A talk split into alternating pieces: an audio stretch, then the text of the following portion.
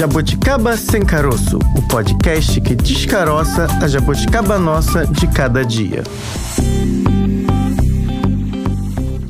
Olá, jabuticabers! Sejam todas, todos e todes muito bem-vindos. Francine Augusto, hoje é um dia muito especial. É meu aniversário? Não, poderia o seu ser. aniversário? Não, mas poderia ser também. Ah. Mas hoje é o aniversário das crianças, que hoje é dia 12. É verdade. É o dia da padroeira do Brasil, Nossa Senhora. E é também o dia que a gente vai homenagear o professor, Francine. Oh, que profissão bonita. É uma profissão lindíssima. O aniversário do professor, o dia do professor, é o dia 15. Mas a gente aqui resolveu antecipar um pouquinho, porque nós gostamos de festejar várias vezes, não é isso? Eles são tão especiais, Bárbara, que eles merecem várias datas. É aquele clássico que a gente fala, né? Dia das mães, dia dos pais, é todo dia. E dia do professor, desse profissional fundamental na vida de todos nós, de fato é todo dia também. É uma das profissões mais importantes de qualquer país. Será que aqui é assim? Mais uma jabuticaba? Bárbara, desse assunto você entende bem, com certeza. Quem Hum. chegou por aqui hoje, daqui a pouco a gente vai falar o porquê você tem esse conhecimento, mas não é de hoje que a gente ouve falar que a educação brasileira é um dos maiores desafios do Brasil. Você que já circulou bastante nesse Brasilzão nosso sabe bastante disso, né? Fran, eu acho que eu sei só um pouquinho, você acredita? Nossa! Depois de cobrir 20 anos da educação brasileira e viajar muito pelo Brasil conhecendo escolas, experiências, experiências muito positivas, eu até hoje acho que conheço muito pouco, porque a educação é tão complexa. É. Todo mundo acha que é só ter cadeira, professor, Hum. quadro e começar a aula. Não é assim. Tem uma série de fatores que estão envolvidos aí para que este professor possa atuar da melhor maneira possível à frente de uma sala de aula. E é por isso que eu digo que eu sei pouco. Acho que é uma área que merece tanto, mas um olhar tão aprofundado Sim. de todo mundo, da sociedade brasileira como um todo, não só dos pesquisadores da área da educação, mas como de toda a sociedade. A gente precisa ultrapassar esse olhar que a gente tem, que é só a falta, né? Ai, falta professor, ai, falta cadeira, ai, falta carteira. Falta. Mas também tem muitas outras coisas por trás dessa educação para ela de fato ser de qualidade. Fran, Verdade, Bárbara. Agora trazendo números aqui para os nossos jabuticabers, a gente gosta de exemplificar também isso. Eu aprendi com os professores, é importante. Jornalista tem que justificar a sua fala. A gente traz os números que, de acordo com dados do censo escolar de 2021, o Brasil tem hoje cerca de 2 milhões e 200 mil professores. E isso somente na educação básica. Aí é aquela etapa que compreende a educação infantil, o ensino fundamental, que é do primeiro ao nono ano, e o ensino médio. Bárbara, vou revelar aqui. Na minha época nem existia nono ano. Pois é, Fran. Nono ano foi um avanço que o Brasil teve de ampliar o ensino fundamental para nove anos. Era só até o oitavo ano. É, oitava série. Oitava série, você chegava a concluir ali o ensino fundamental. Agora não, você precisa até ir o nono ano para aí sim seguir para o ensino médio, antigamente chamado de segundo grau. Aí foi mais longe ainda, verdade. E os profissionais que enfrentam, Bárbara, inúmeros desafios diariamente, eles, os professores, as professoras, como você disse, tem muita coisa ainda por trás. Falta de recursos, alunos desmotivados, falta de formação continuada oferecida, isso pelas redes de ensino, pais que inúmeras vezes não concordam com a atuação dos professores é tanto desafio, Bárbara, que eu nem sei por onde começar. Mais uma vez, e ao longo desse episódio, a gente precisa enaltecer esses professores, esses mestres, porque vai tudo muito além de só amor. E a gente vai falar disso no programa de hoje. Ah, é preciso amar, como qualquer profissão, né? Fundamental que você goste, mas nesse caso aí, o buraco é muito mais embaixo. Pois é, como é que esses professores enfrentam tantos desafios, né? E quais as expectativas em relação à profissão? E aí, por isso, a gente resolveu convidar um professor de língua portuguesa. Hum. A gente sabe que o magistério é uma profissão predominantemente feminina. Verdade. Mas ali no ensino médio, você, a partir ali do sexto ano, você já começa a ter aí profissionais homens atuando em sala de aula e especialmente nas áreas do conhecimento, língua portuguesa, matemática, biologia. E a gente quis convidar um professor que é um professor muito querido nas redes sociais. Os alunos amam esse professor, mandam mensagens, gostam da atuação dele diante das câmeras. E a gente quis saber dele o que, que é ser professor no Brasil.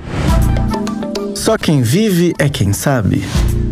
O nosso bate-papo agora é com Rômulo Bolivar, professor de língua portuguesa, professor de redação, conhecidíssimo nas redes sociais, um professor que os alunos amam, um Verdade. professor que os seguidores amam, um professor que sabe tudo de língua portuguesa. Meu querido amigo, eu posso chamá-lo de amigo, já trabalhei com ele em outras ocasiões, em outras emissoras. Rômulo, muito obrigada, viu, por aceitar vir conversar com a Sua gente aqui. linda.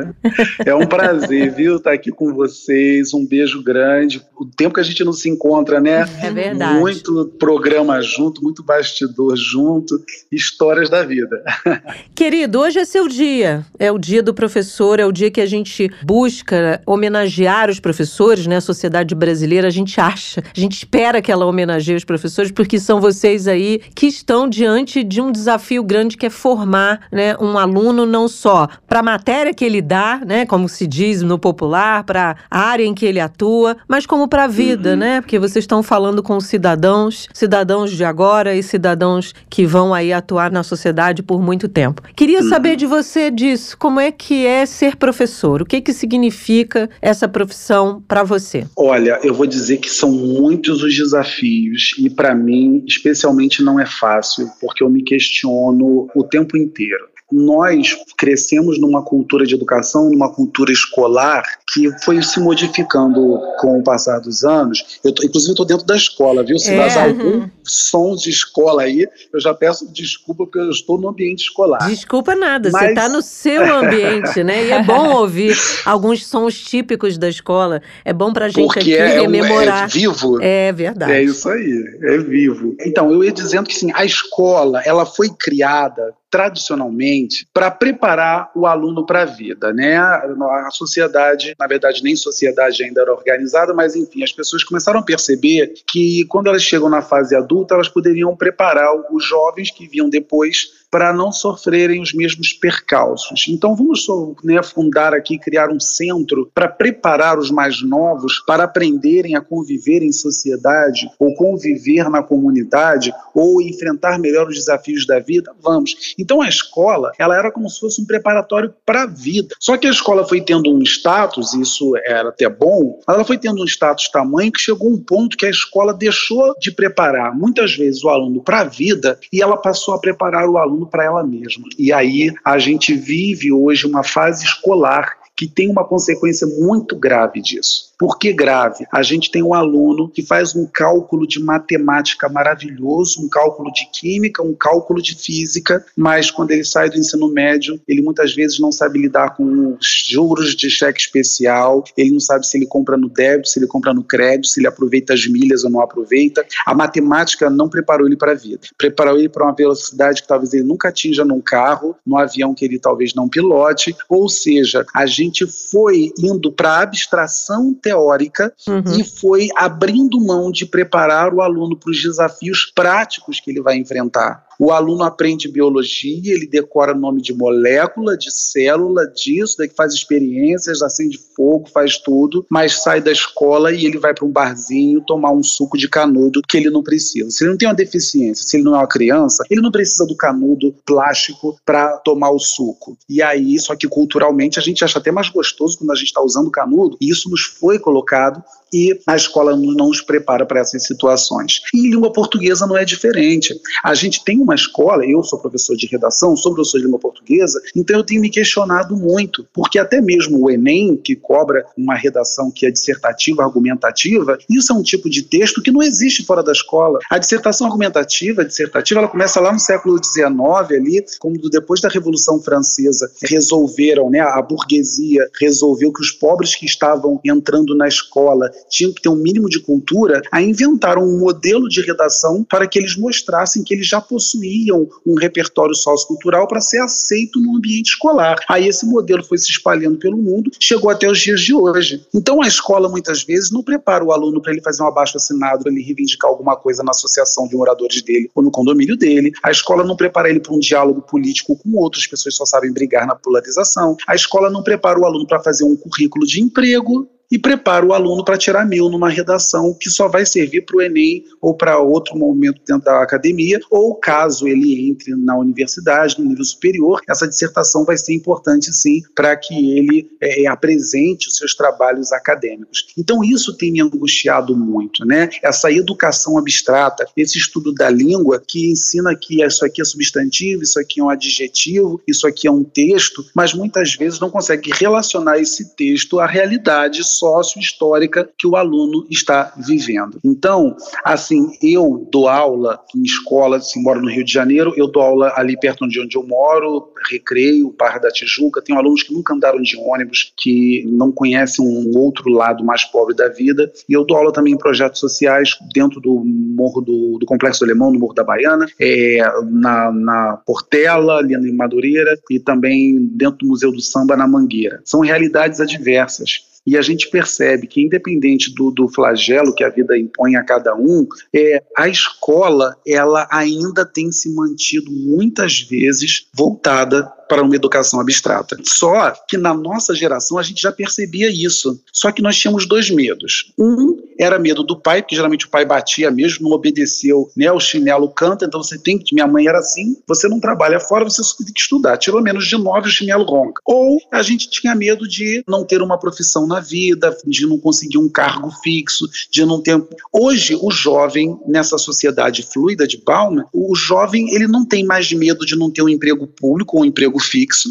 ele quer trabalhar onde ele esteja feliz, não está mais feliz, ele quer mudar, independente da idade, essa é a visão de futuro que ele quer ter. E os pais têm o respeito dos filhos, mas não tem mais o medo. Então, se o jovem não tem mais nem esse temor de futuro, nem esse tipo de relação dos pais que obrigue você a se focar na escola, a escola ela está se esfarelando aos poucos em muitos sentidos. É, ela está tendo que se reinventar. Daí nós temos esse novo ensino médio que está trazendo roteiros, itinerários, algumas coisas que dão mais sentido de preparação para a vida dentro da realidade escolar.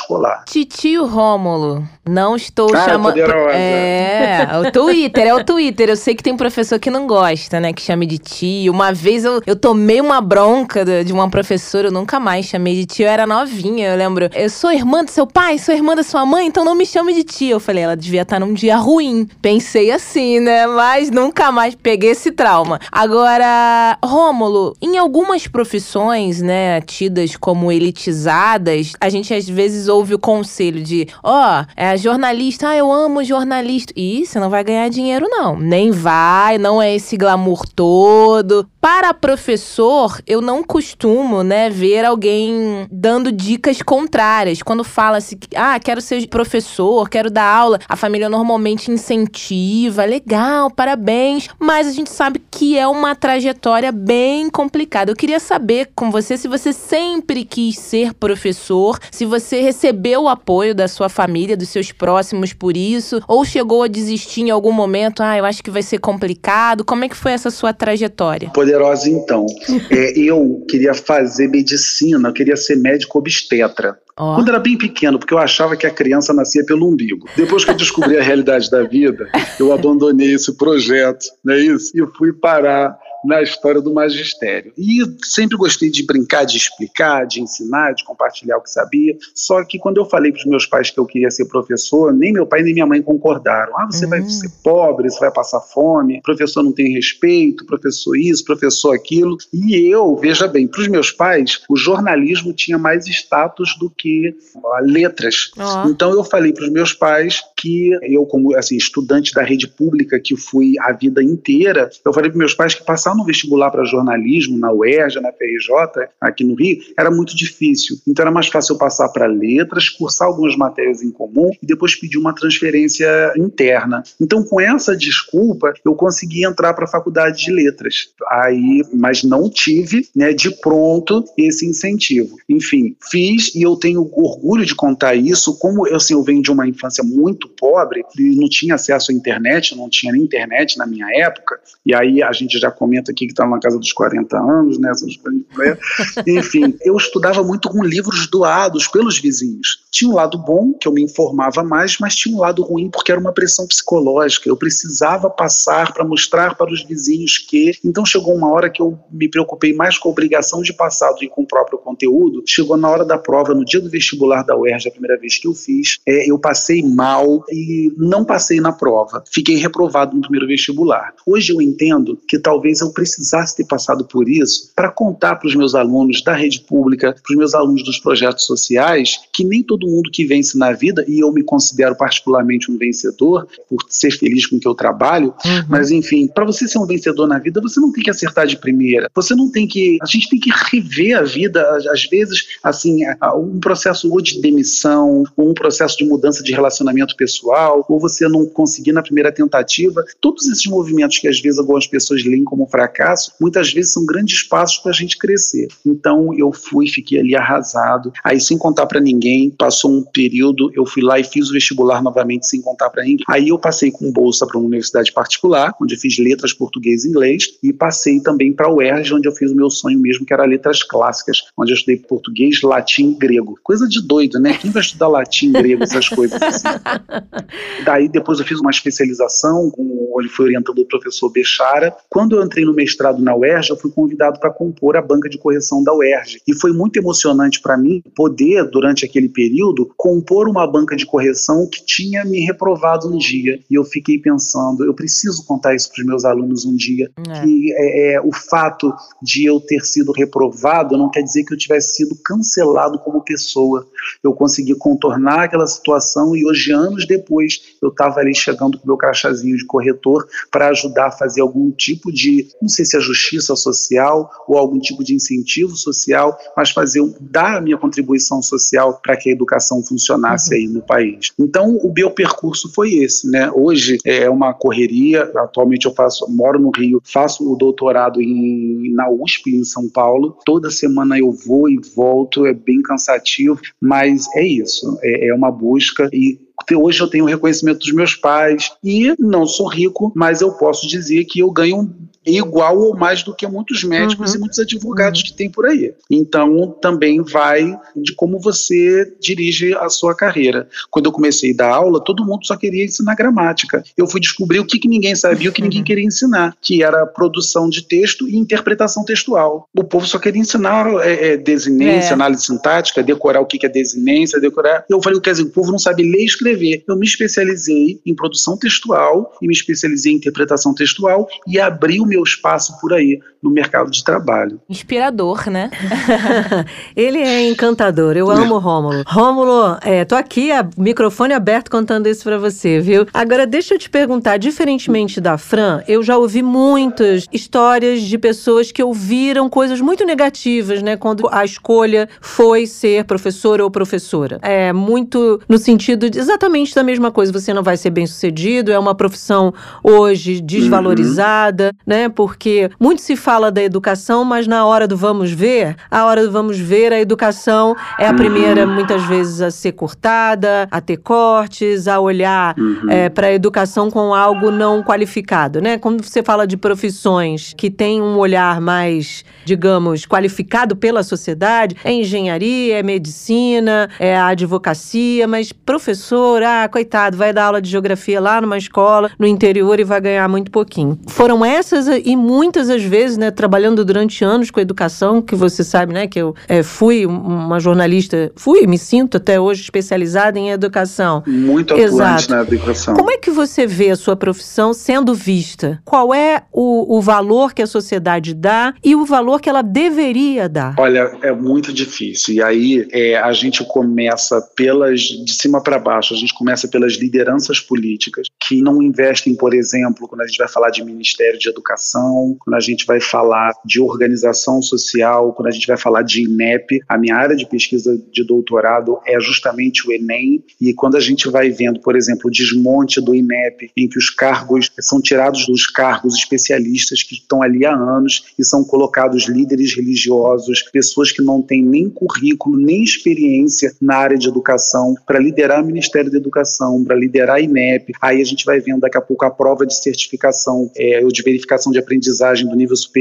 é cancelada. Daqui a pouco a gente vai vendo o ENAD tem um que é, que é o ENAD tá, tá com um problema. A gente vai vendo o Enem tem que acontecer, vai ser adiado, não tem verba, houve vazamento, não houve vazamento. É, assim, as pessoas não entendem que é, a educação ela é o meio que faz a sociedade chegar aos grandes resultados que a gente busca. Por que, que a sociedade tem uma dificuldade de lidar, ou parte dela teve dificuldade de lidar com a questão da vacina? Porque elas ignoram o processo que é a educação. Elas acham que apareceu o vírus de Covid e aí inventaram uma vacina uhum. em dois anos. Isso uhum. não existe. É porque por trás existe um processo de educação, de pesquisa acadêmica, de desenvolvimento científico por anos que foram reorganizados para combater a Covid, porque ninguém criou uhum. uma vacina em dois anos. Então, como a gente não vê o processo, a gente só vê a finalidade, a gente só vê produto, ah, inventaram aqui uma vacina em dois anos. Não, isso não é verdade. Então, a educação ela ainda é invisibilizada, ela não é priorizada. A gente vê isso no discurso. Às vezes eu ainda ouço, você só dá aula ou você trabalha também? Aí eu não, eu dou aula, eu trabalho. A visão que as pessoas têm, eu me lembro quando eu me mudei para um condomínio na Barra da Tijuca, e aí quando eu comentei que era professor e que eh, viajava muito para o Nordeste com um álbum, aí uma vizinha perguntou assim, como é que era a promoção, como é que eu viajava de Promotor graça, de eventos, assim, agente porque ela não acredita ela não acreditava que um professor Viu? pudesse viajar. Aí, quando eu dava aula para o preparatório, que eu ia de terno e gravata, era o advogado. Quer dizer, o professor não pode vencer na vida e a educação, ela está desvinculada aos resultados práticos que a gente tem no dia a dia. Isso é muito ruim, tá? E eu digo que isso uhum. não é uhum. novo. A gente diz assim, ah, hoje em dia é assim. Não, não é. Não é de hoje em dia. É porque a gente, eu repito, a gente tem uma educação que é vista de forma abstrata, as pessoas acham que a gente vai para a educação estudar coisas que não são úteis na vida. Isso foi a fala de Stalin, isso foi a fala de Hitler, e para a gente usar um exemplo de esquerda e um exemplo de direita, de falar de ditadura. É a gente ter grandes pensadores que querem uma educação que não se meta nas questões sociais da vida e não reflita sobre os problemas, não queira resolver os problemas sociais que a gente tem na vida. Você falou a história da vacina e me lembrou que eu acompanhei todo o processo inicial da pandemia e os cientistas diziam isso, gente, vamos parar de pensar que não é uma vacina do zero. Existe toda uma base tecnológica tecnológica, da, desde a primeira vacina, para que você possa chegar nessa vacina agora com mais rapidez. É tão óbvio, né? Uhum. É quando você constrói uma casa, você botou a fundação muito bem feita, e aí você pode subir uhum. outros andares, porque aquela fundação, né? A base da casa foi tão bem construída que aí você pode sim subir os outros andares. Então, é tão exatamente isso que você apontou. Quando você não tem uma educação fortalecida, uhum. fica difícil a compreensão de outros processos processos em diferentes áreas, porque é. você não fortaleceu a base da educação. Sim, né? e aí a sua metáfora, Bárbara, é perfeita, porque o que, que essas pessoas. Ao ah, dinheiro, o governo está destinando verba para a universidade, o que, que eles ficam fazendo lá dentro? Ah, eles ficam fazendo festa disso, ideologia daquilo, festa... Não, o que a gente fica fazendo na universidade é construindo essas bases para quando o bicho pegar na sociedade, uhum. nós utilizarmos essas bases para produzirmos soluções mais rápidas.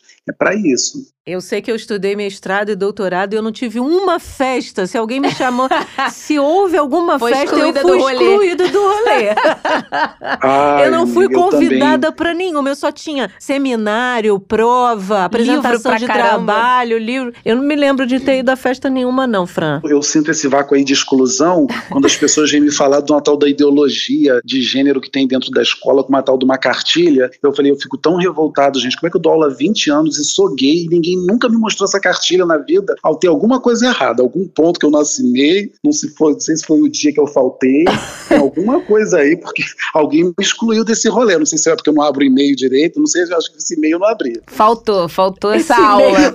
Esse e-mail eu não abri, eu vou usar agora. Agora, Rômulo, eu acho que é legal aproveitarmos também o programa de hoje para tirar um pouco também essa romantização que se coloca no professor. Ah, mas ele faz por amor. Eu É. tenho o orgulho, a honra de ter professores na minha família, pedagogos, meu tio louco, professor de matemática, porque os livros de matemática são assustadores. Por isso que eu vim pro jornalismo.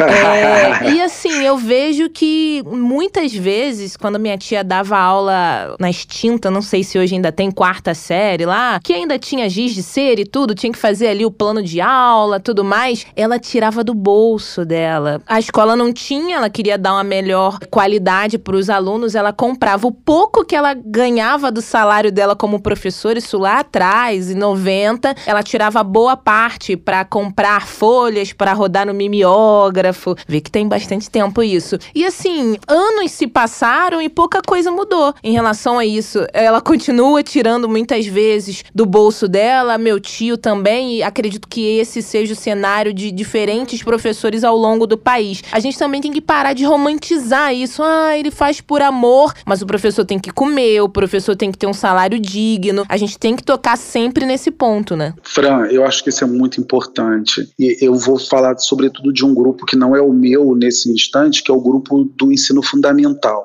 Como essas professoras muitas vezes são exploradas nas escolas, são mal remuneradas, elas fazem uma faculdade para aprender a ensinar o que elas sabem de uma forma ou de outra. A escola coloca essas professoras para pintarem parede, para fazerem mural, para depois lavar o chão, para secar o chão, para limpar e para então existe uma cultura ainda de escravidão como se o professor não fosse um funcionário da escola, como se ele fosse uma propriedade da escola que a escola possa pode usar da maneira que quiser. Então aquele negócio, o cara é médico, ele está ali para atender o paciente dele. Se não aparecer paciente, ninguém vai colocar o médico para arrastar móvel, ninguém vai colocar o médico para carimbar papel dos outros, ninguém vai colocar o para limpar lixeira, para fazer mural de aviso na porta do hospital. Mas com os professores, principalmente do ensino fundamental, é a escola muitas vezes ela objetifica a relação com esse professor e trata o professor é, justamente dessa forma, como se ele não precisasse ser valorizado. Nossa profissão ela ainda é muito mal remunerada. Eu tenho até sorte de participar, assim, de estar numa bolha de professores que, que não ganham mal, mas em geral o que nós temos é uma desvalorização financeira e justamente por causa disso, com esse pretexto de que tem que fazer por amor, se o professor cobrar um salário melhor, ele é mercenário, se o professor quiser uma vida melhor, ele, tá, ele não está interessado em ajudar o aluno, ele está interessado no, no, no ganho financeiro, e isso é, é aliado à, pouca formação que se dá aos professores. A, a gente não é formado para a realidade, infelizmente, as universidades não estão dando conta de nos preparar para a realidade que a gente conta no dia a dia. A gente chega desarmado, né? A gente chega desarmado e muitas vezes no começo de carreira a gente cede a esse discurso de que a gente está ali para tudo e que tem que receber é, qualquer coisa. Eu não, não aceito isso não, mas eu reconheço que no começo de carreira muitas pessoas ainda precisam se submeter a isso. É por isso que existem grandes movimentos de professores que é, falam que algumas terminologias, como a Fran apontou aqui, por exemplo, tio, enfim, outras terminologias aqui que não me vem à mente agora, elas tra trariam o professor ou tirariam o professor desse campo profissão, né? Então há uhum. movimentos aí nesse sentido, né, para tentar colocar o professor no lugar do profissional professor. Ele não é o parente, ele é um profissional que está dentro da sala de aula, ele não é por amor, ele precisa sim ter materiais qualificados para atuar dentro da sala de aula. Enfim, é por isso que a gente talvez aí muitas vezes se estranhe, né? Estranhe mov esse movimento, mas é preciso ouvi-los nesse sentido, que faz todo sentido, né? Profissão, o professor tem uma profissão, né? Ele não está ali por, olha, eu sou muito legal, eu quero ser reconhecido por ser legal. Não, ele precisa atuar como um profissional, como outro qualquer. Eu aprendi, nunca mais Sim. chamei de tio, não. Eu entendo a pessoa que te deu uma bronca, Não, mas é- assim, é claro que num primeiro momento a É. gente fala assim, poxa, é uma coisa afetuosa. Sim, sim. Mas esse afeto por trás, essa palavra por trás, tem muita coisa por trás verdade, dela, né? verdade. É, eu não sei é, a idade de vocês. Na minha idade que eu tenho, a professora colocava no quadro. Tia, Tia, Neide, é tia. Rejane, tia não sei o quê. E tia, né? Só que a gente sabe que a língua, ela também é um instrumento Sim. político. Então, se a gente sentiu essa necessidade de mudar, eu uso o tio, né? Tio Rômulo, eu, eu, eu, assim, esse negócio do tio me incomodava muito, porque eu nunca tive o talento para dar aula no fundamental. Mas quando eu comecei a dar aula, só tinha o fundamental. Aí eu comecei, veja bem, eu fui por um ano professor de inglês no ensino fundamental. Ó. Era uma coisa pavorosa na minha vida. Eles, eles gritavam, tio, tio, tio. É Aquela, mas aquilo me irritava tanto Teacher. que eu incorporei. Ele, não- e eu fa- fala, teacher, tio. Era. Enfim, olha, mas vou dizer, aquilo foi uma batalha espiritual na minha vida, aquele momento. Meu Deus, como a gente sofre. Começo de carreira, né? E aí eu incorporei esse tio e trouxe isso para minha vida. Agora, falando sobre a palavra, me veio uma coisa interessante também, que é, né, como o tempo muda, eu ouvia muito na sala de aula a história de que aluno queria dizer sem luz. Vocês já ouviram falar nisso? Verdade. Não. Já ouvi. que a, que, que a palavra aluno, o aluno é aquele indivíduo sem luz, porque o A seria um prefixo de negação, A quer dizer sem, e luno quer dizer luz, então o aluno é aquele sem luz que seria iluminado pela educação. Na verdade, isso é uma fake news, tá? A palavra aluno vem de alumine, que na verdade é a mesma raiz de alimentar.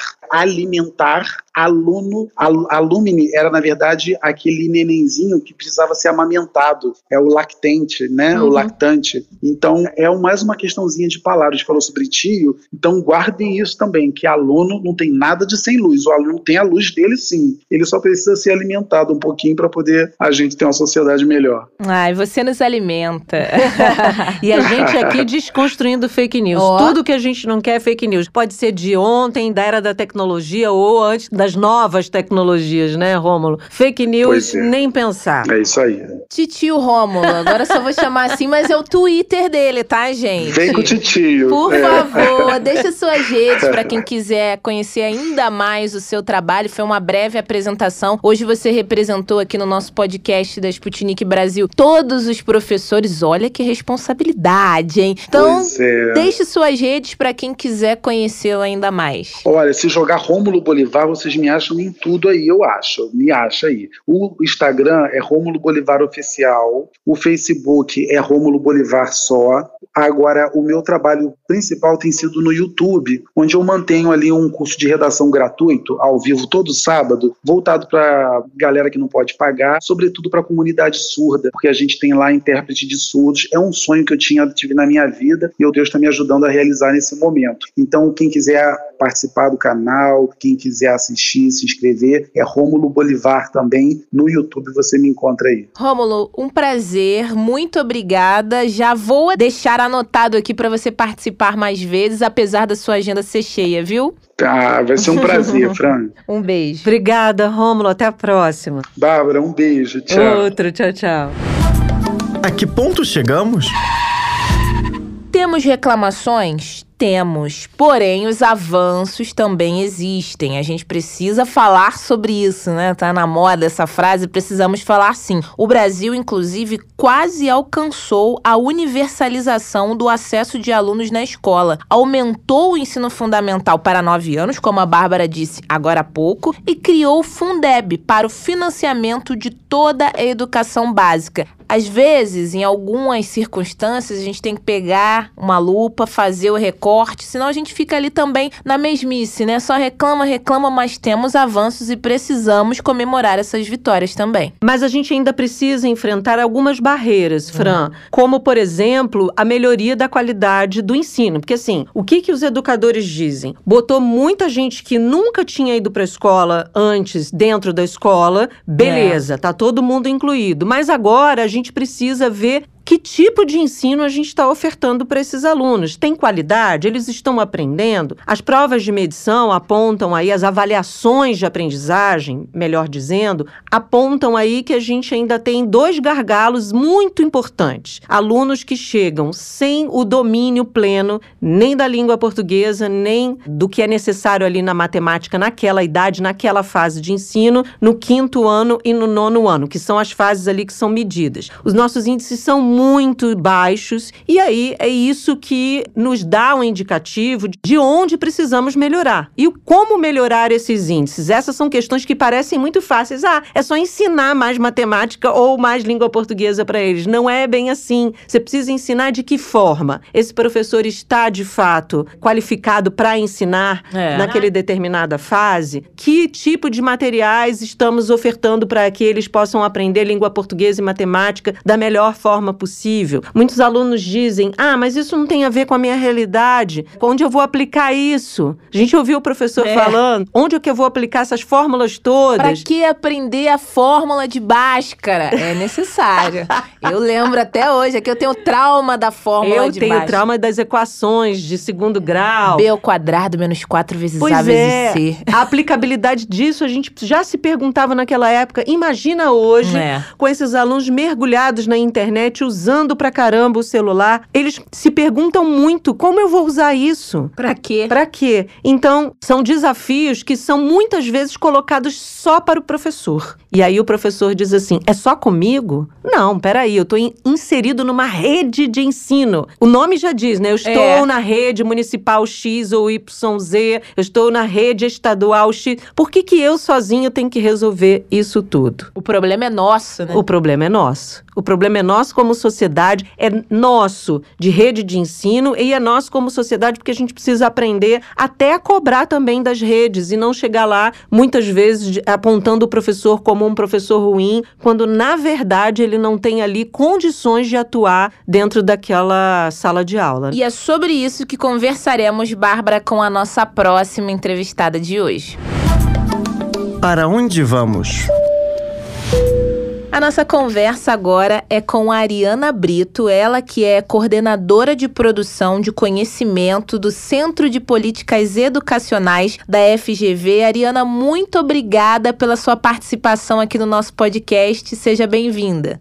Obrigada a vocês pelo convite. Ariana, eu queria que você falasse um pouco, né, quais têm sido os impactos da pandemia, isso falando especificamente, né, os impactos na educação brasileira, e eu queria entender com você a sua opinião se a retomada do ensino presencial já é uma realidade, como é que está esse cenário? Bom, em relação à, à primeira parte da sua pergunta, a pandemia, enfim, afetou, vamos colocar assim, o sistema educacional é, brasileiro em algumas frentes e a gente pode falar, algumas foram mais afetadas, outras um pouco menos. Não tem como a gente olhar para dois anos de fechamento das escolas é para todos os estudantes e não identificar é, um efeito disso, sobretudo um efeito de longo prazo para a trajetória escolar desses alunos. Então, acho que um dos principais problemas em relação à pandemia está relacionado justamente àqueles alunos que se encontravam em processo de alfabetização durante o início da pandemia, ou seja, alunos que iniciavam o seu processo de aprendizado de leitura, de alfabetização logo no início de 2019 e que, portanto, permaneceram durante todo esse período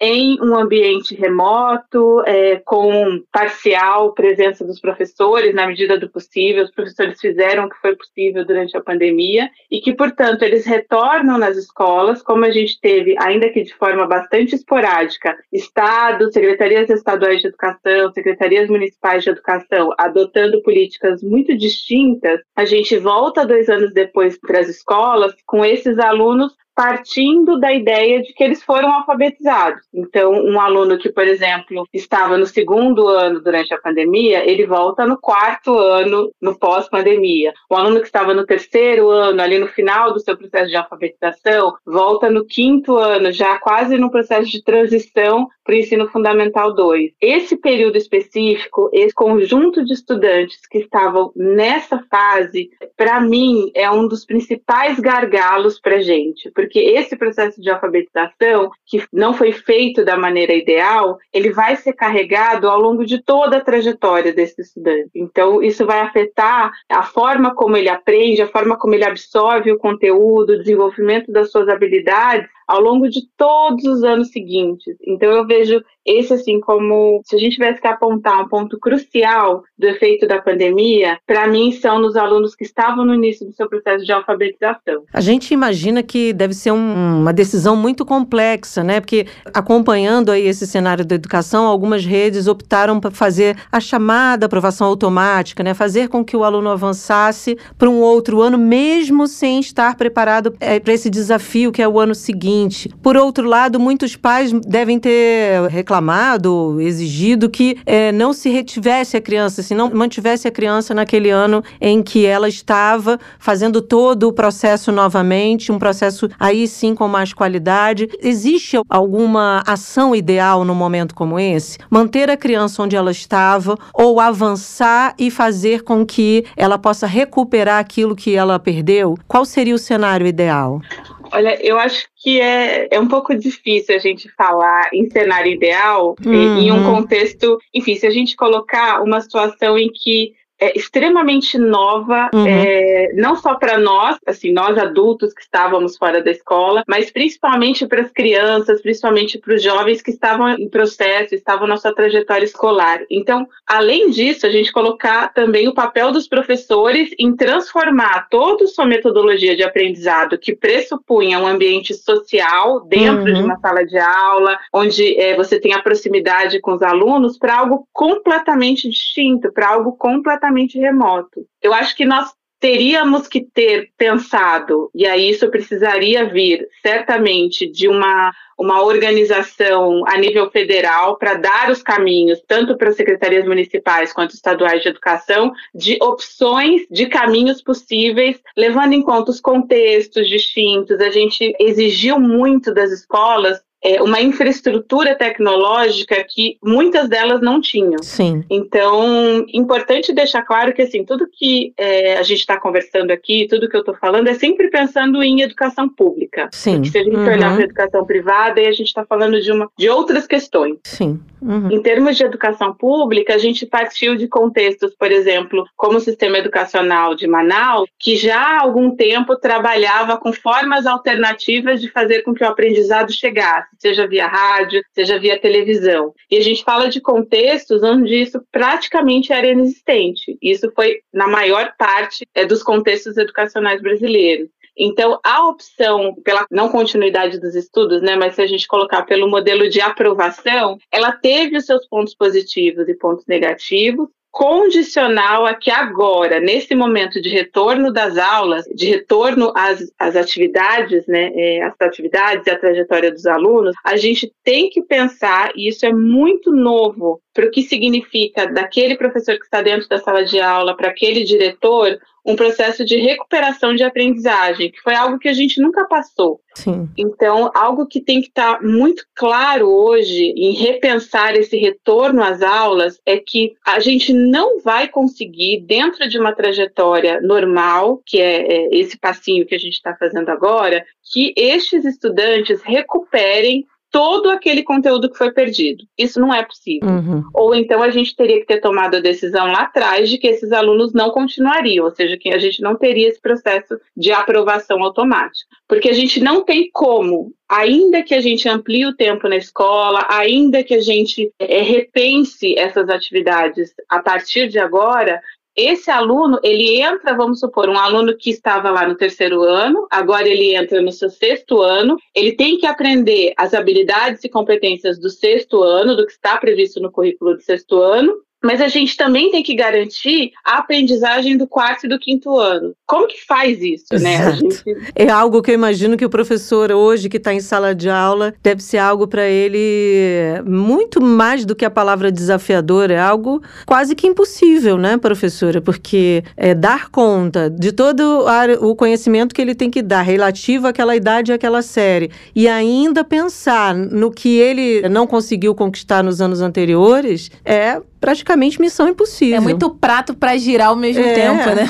É, eu vou dizer assim, eu tento não colocar impossível como limitador. Sim. É, porque eu acho que os professores, se tem dois pontos. É difícil falar em, em ponto positivo durante a pandemia, né? Porque é. foi tudo tão. Mas se, se tiveram duas questões específicas que a gente aprendeu em relação aos professores durante a pandemia, e primeiro, a importância do professor no processo de aprendizado, porque muitos pais, e aí sim a gente pode falar da educação pública e da educação privada, tiveram que dar conta desse processo de aprendizado em paralelo, ou muitas vezes tiveram sim que dar aulas para os seus filhos. Uhum, é. Então, eles passaram a entender, bom, imagina isso num contexto dentro de uma sala de aula todos os dias, ou seja, dessa construção de aprendizado. E com volume e... de alunos bem maior do que dois, dois filhos ou três filhos dentro de casa. Né? Exatamente. Então, eu acho que o que a gente tem que repensar nesse momento é não só olhar para esse novo conteúdo, esse novo é, conjunto de habilidades, conjunto de competências que os alunos têm que aprender, mas a gente tem que também garantir as ferramentas para que os professores consigam trabalhar nesse processo de recuperação de aprendizagem. Então, eu não posso simplesmente falar, colocar esse professor de volta na sala de aula e falar, olha, então agora segue com seu currículo. Uhum. Não, porque aquele professor, por exemplo, um professor na transição do ensino fundamental 1 para o ensino fundamental 2,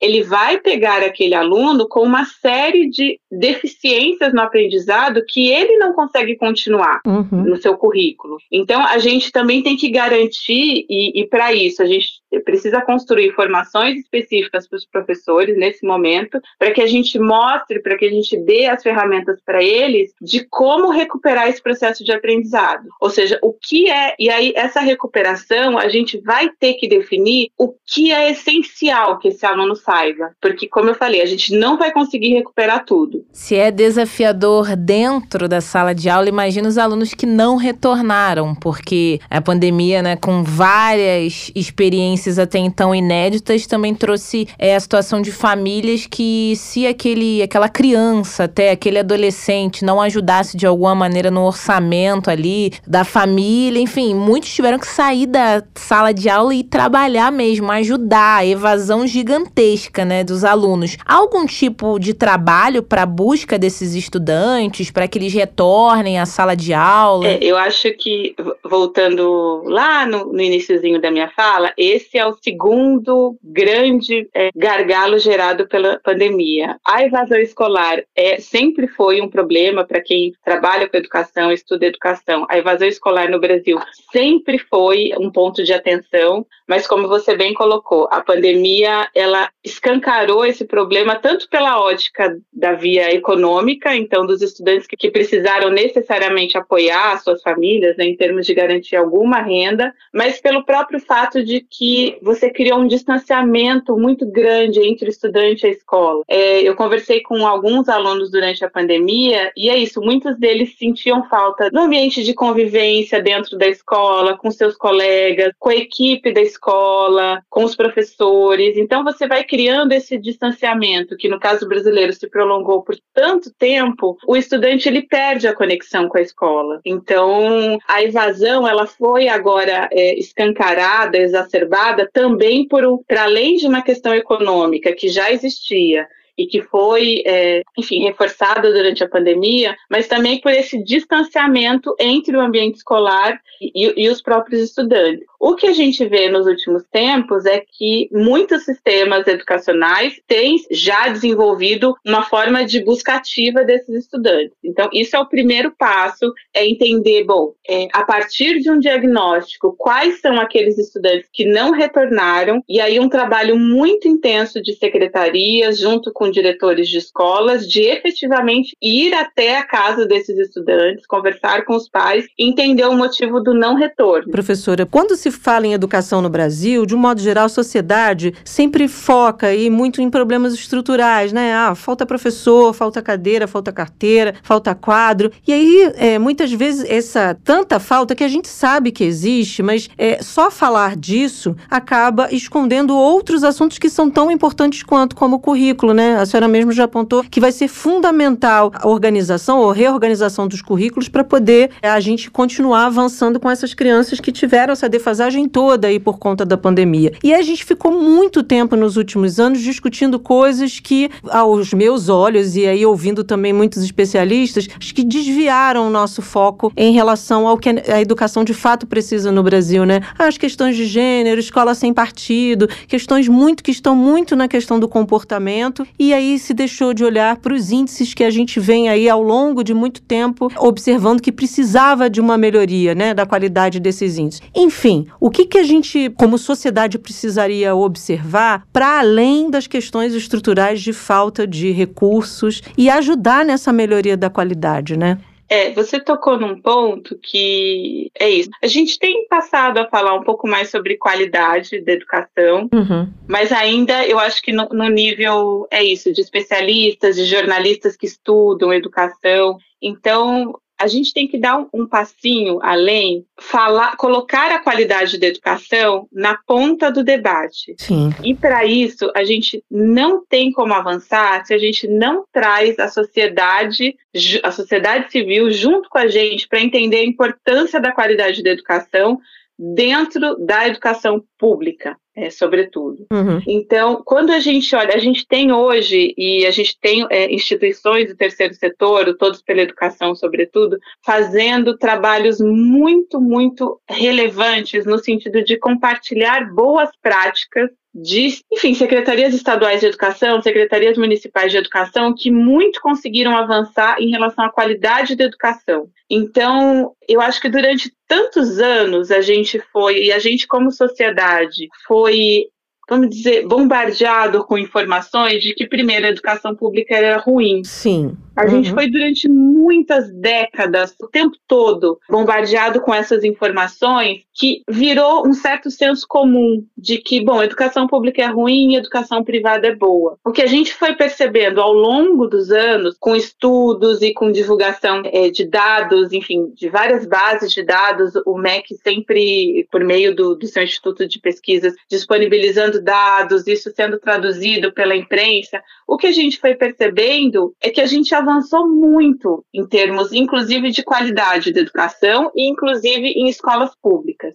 Hoje a gente tem exemplos práticos no Brasil de sistemas que avançaram muito e eles estão sobremaneira concentrados na região Nordeste. A gente tem estados como Ceará, Pernambuco, Piauí, Espírito Santo, aí já vindo para a região Sudeste, mas a gente tem avanços muito importantes em termos de qualidade da educação. E uma das, um dos pontos principais é a gente tem que trazer a escola para dentro do seu do entorno em que as famílias moram. As famílias têm que entender que a escola é um equipamento público que faz parte daquele bairro, daquela região onde as famílias moram. E que, portanto, ela precisa ser preservada e que, portanto, ela precisa ser cobrada em termos dos seus resultados e que a família tem esse papel importante também em conjunto com a escola. Hoje, as famílias ainda olham a escola como um lugar onde eu levo o meu filho, levo a minha filha e a escola resolve uhum, o problema. Uhum. Isso não tem como, não é possível, não tem como, assim, em nenhuma experiência que a gente é capaz de identificar e de exemplificar, a gente consegue visualizar que o processo de melhoria da qualidade da educação acontece somente com a escola. Não, muito pelo contrário. A comunidade tem que estar envolvida, entender a importância, porque uma vez que a comunidade entende, essas questões, por exemplo, de infraestrutura, elas são rapidamente resolvidas. Tem vários exemplos de diretores que passaram a, a incluir a comunidade e uma das primeiras melhorias é você ver feitos, por exemplo, de pintar a escola e ela se manter pintada, de você consertar as carteiras, de você consertar as janelas da escola e isso permanecer consertado, porque aqueles alunos se sentem parte daquele ambiente escolar. Isso é um primeiro passo para a gente começar a melhorar melhorar indicador de qualidade da educação. E aí a gente vai tentando resolver o problema ali pelas beiradinhas, né, da medida em que é possível. A gente fez um programa recentemente, Ariana, falando dos desafios da próxima gestão, próximo governo aqui do Brasil. Você citou aí agora o ensino médio. A gente pode dizer que a implementação do novo ensino médio seria também um desafio para o próximo governo? Ele é bastante desafiador? A gente, a, a, previsão de implantação do novo ensino médio, ela estava justamente ali, enfim, durante a pandemia, né? Então, acabou atrasando e a gente vai precisar, isso vai acontecer junto com os novos governos. O novo ensino médio, dentro, dentro dos especialistas, enfim, a, a, a gente tem opiniões bastante a favor, opiniões contrárias, a forma como ele foi desenhado, a forma. Eu acho que nesse momento a gente tem que colocar, bom, a gente tem um novo modelo de ensino médio e vamos começar a trabalhar com ele a partir daí. Então, a implantação desse novo ensino médio vai exigir, sim, mudanças estruturais nas escolas, vai exigir é, mudanças na metodologia para os professores que já estão na escola. Então, portanto, para isso, eu preciso pensar formações específicas para aqueles professores que já estão e para os novos professores que vão entrar também. A implantação do novo ensino médio, ela tem um gargalo importante, porque a gente tem um gargalo importante pelo fato de que os professores, nos cursos de pedagogia e nos cursos de licenciatura, eles não são formados para prática em sala de aula. Então, a gente acaba, de certa forma, onerando as secretarias de educação com a exigência de construir essas formações continuadas para os professores. Então, a gente dá esse peso adicional, e isso vai ser dado para os, novos gestores ou para aqueles que se mantiverem como secretários de educação, de pensar formações para que esses professores possam implementar esse novo ensino médio da melhor forma possível. Então, sim, é, é mais um desafio para quem está entrando ou para quem se vai se manter nos próximos quatro anos. Professora Ariana, a gente sempre fala, ouve, quando se fala em melhoria da educação, e aí em vários sentidos, se fala na necessidade da valorização do professor, né? A gente está fazendo esse programa aqui, especialmente por ser essa semana, termos essa semana a data em que é voltada aí para o Dia do Professor, para tentar celebrar essa profissão, né? O que que é, a gente fala de valorização, do que que a gente está falando? O que que seria uma valorização de fato do professor, além da questão salarial, obviamente, que muitos professores no Brasil, existe um piso, né, mínimo uhum. no Brasil, e muitas secretarias não respeitam esse piso e pagam menos do que esse professor deveria receber. Além disso, quais seriam os outros fatores envolvidos numa valorização de fato desse profissional? Uma das principais, pra, como você bem colocou, para além da questão salarial, a gente tem que pensar que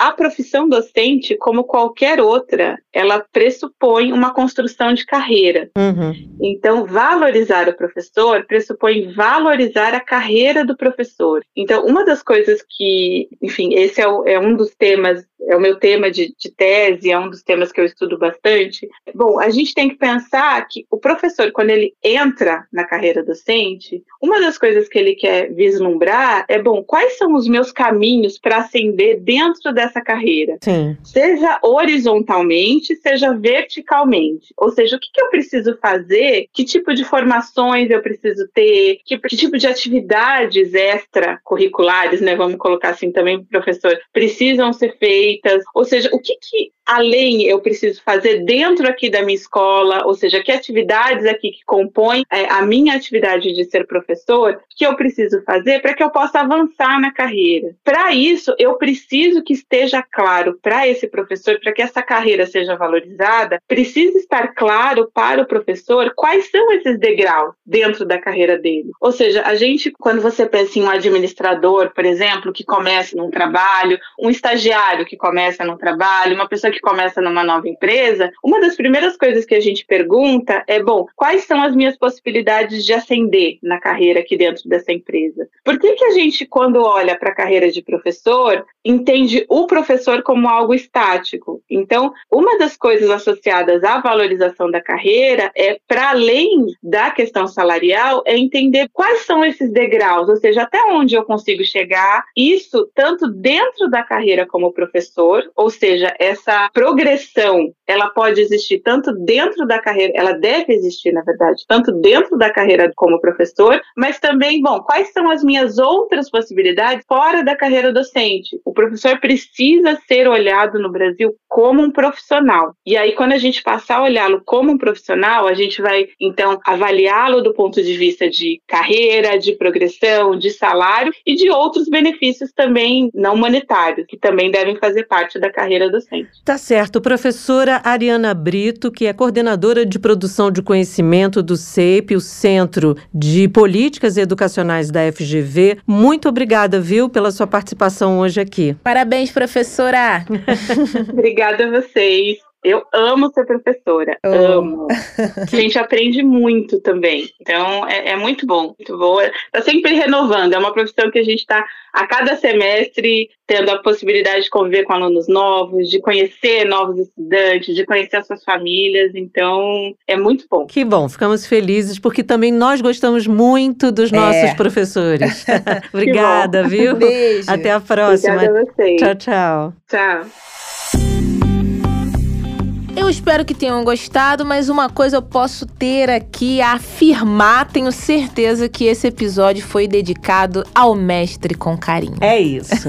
Amanhã a gente volta. Amanhã a gente volta com um tema mega polêmico, super preocupante. É né, Fran? A gente conversa com especialistas que estão aí alertando para a extinção dos jumentos no Brasil como um todo, e especialmente no Nordeste brasileiro. Os jumentos estão sendo levados para abates e esses abates têm sido feitos sem critérios sanitários. Assustadores. Assustador. Então é algo que a gente precisa falar, observar e cobrar. É isso, amanhã estaremos de volta. Até lá você pode maratonar o episódio de hoje, outros episódios. Estamos nas principais plataformas e como somos um podcast da Sputnik Brasil, você também pode ouvir Francine, ouvir Bárbara. Você pode ouvir o episódio de hoje vários outros especialistas nas principais plataformas e também no site sputniknewsbrasil.com.br, até porque somos um podcast podcast da Sputnik Brasil. Fique à vontade, dê um pulinho também no nosso Twitter, que é o jabuticabasc.